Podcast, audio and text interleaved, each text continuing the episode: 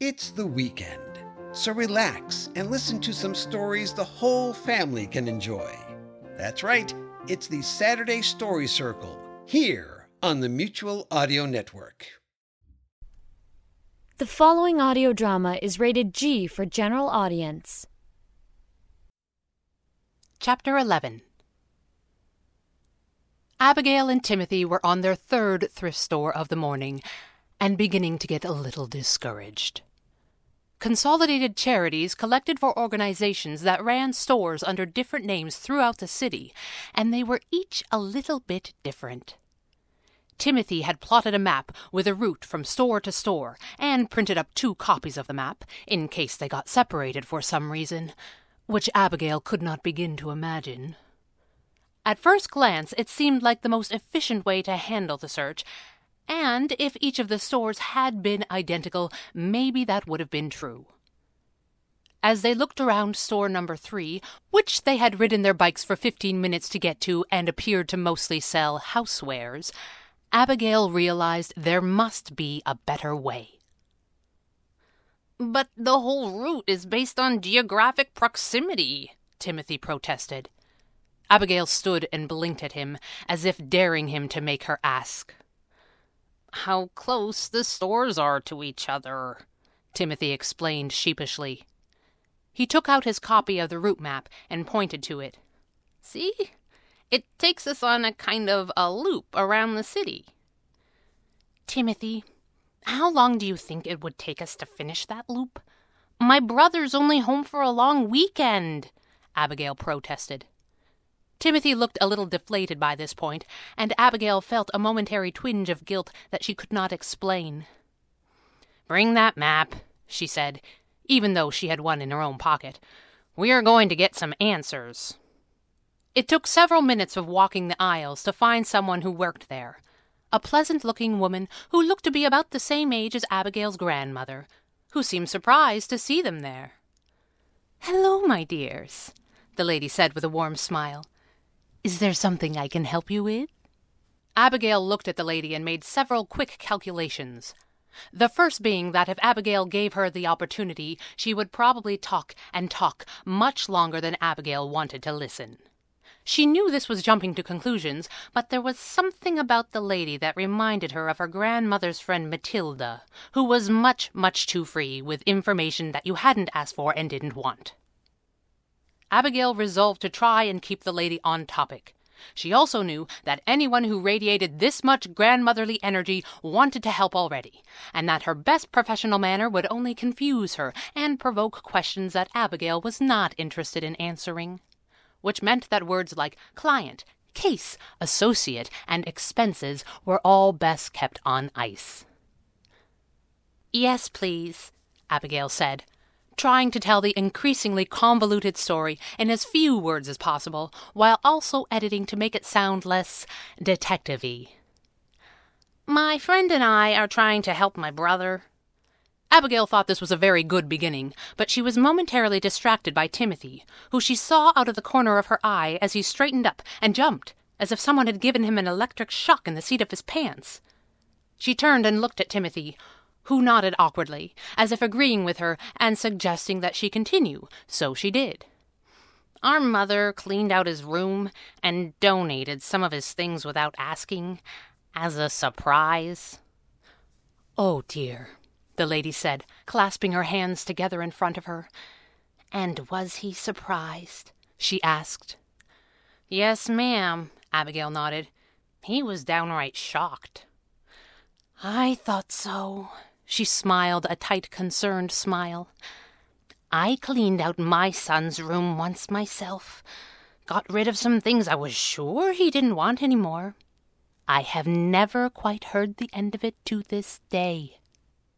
How old is your son now? Timothy asked, and Abigail made a mental note to pinch him later for asking questions likely to provoke a long story in which she had no interest.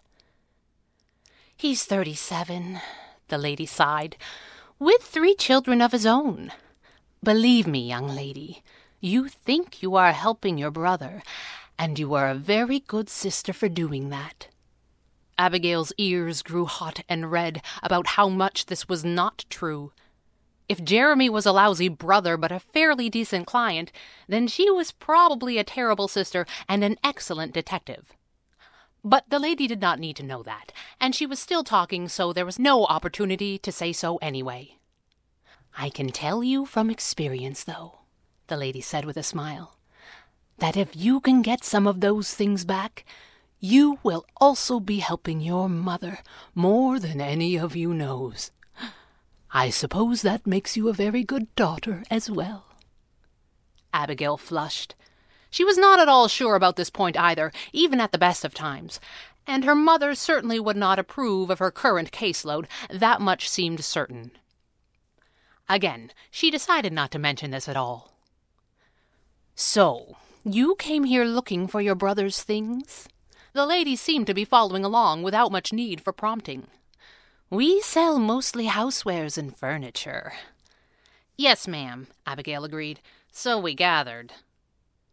Timothy produced his copy of the map and held it out for the lady to see.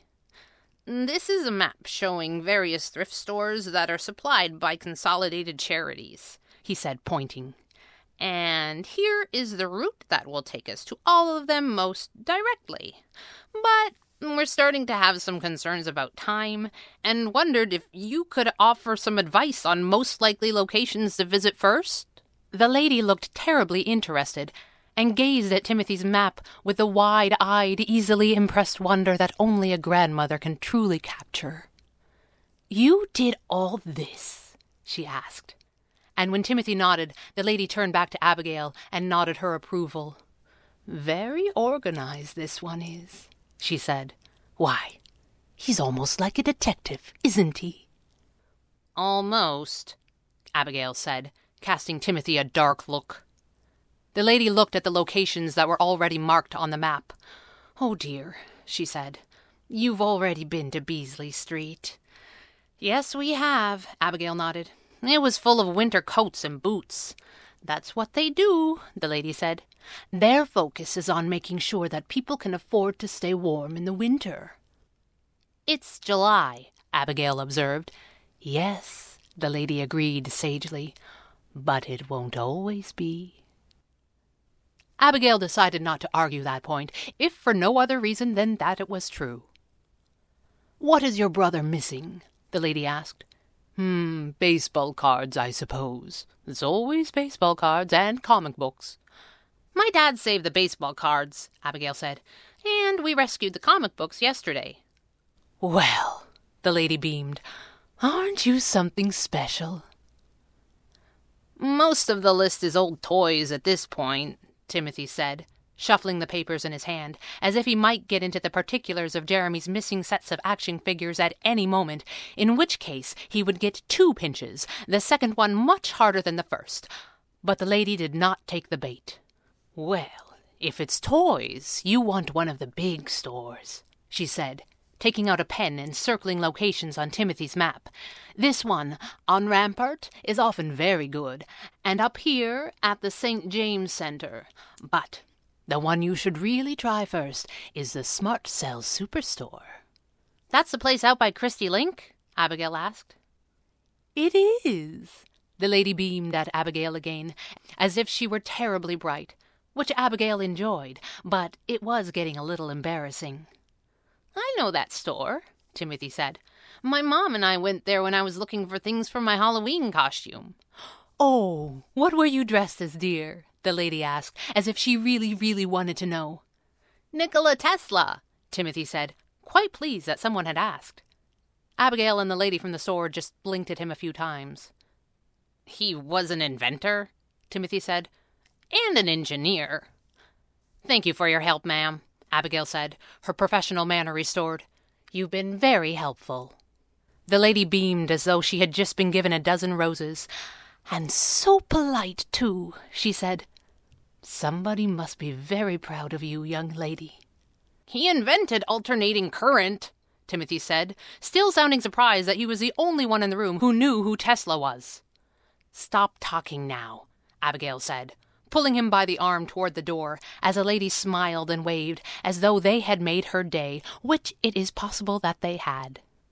Abigail was all business as they hit the wall of hot air that hung motionless outside the air conditioned cocoon of the store. We should get moving, she said. I think we should try the Smart Cell Superstore first. And it's a long way to Christie Link.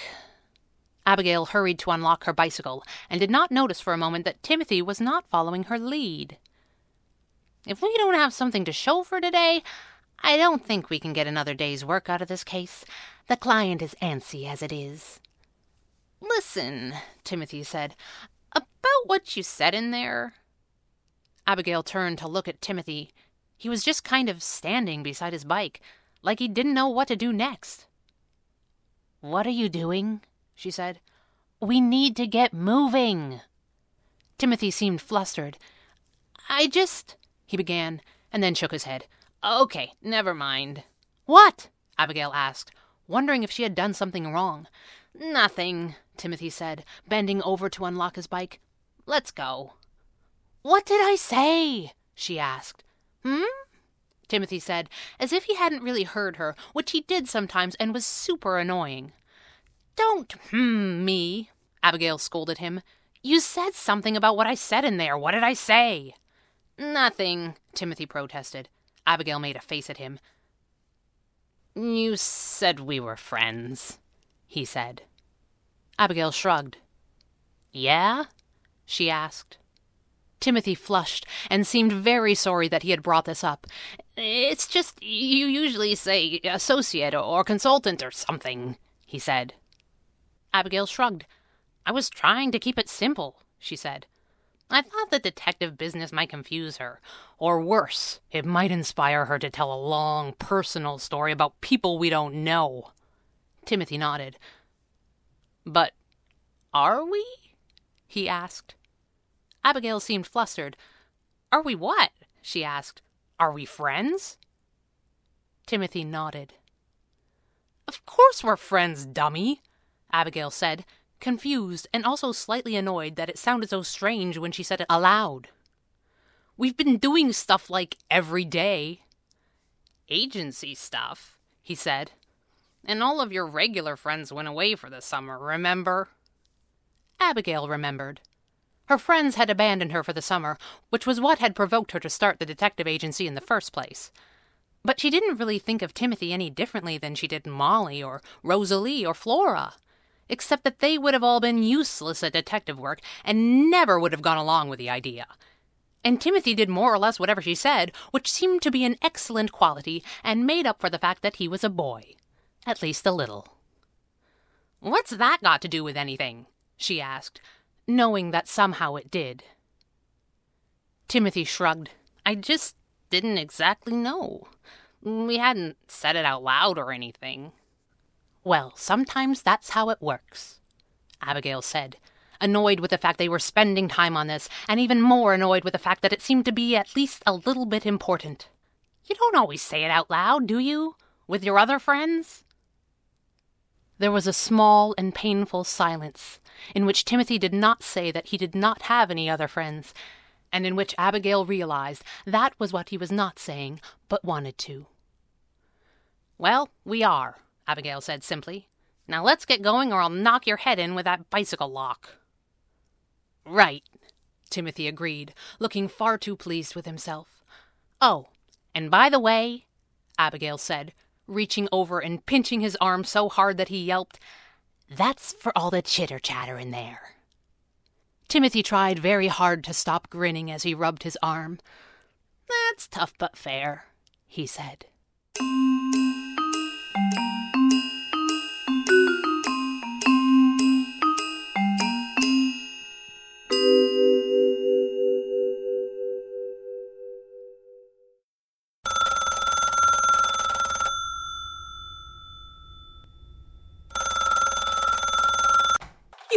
Classical and brand new audio dramas through the Mutual Audio Network. Subscribe through Apple Podcasts, Stitcher, Google Play, Spotify, or iHeartRadio today.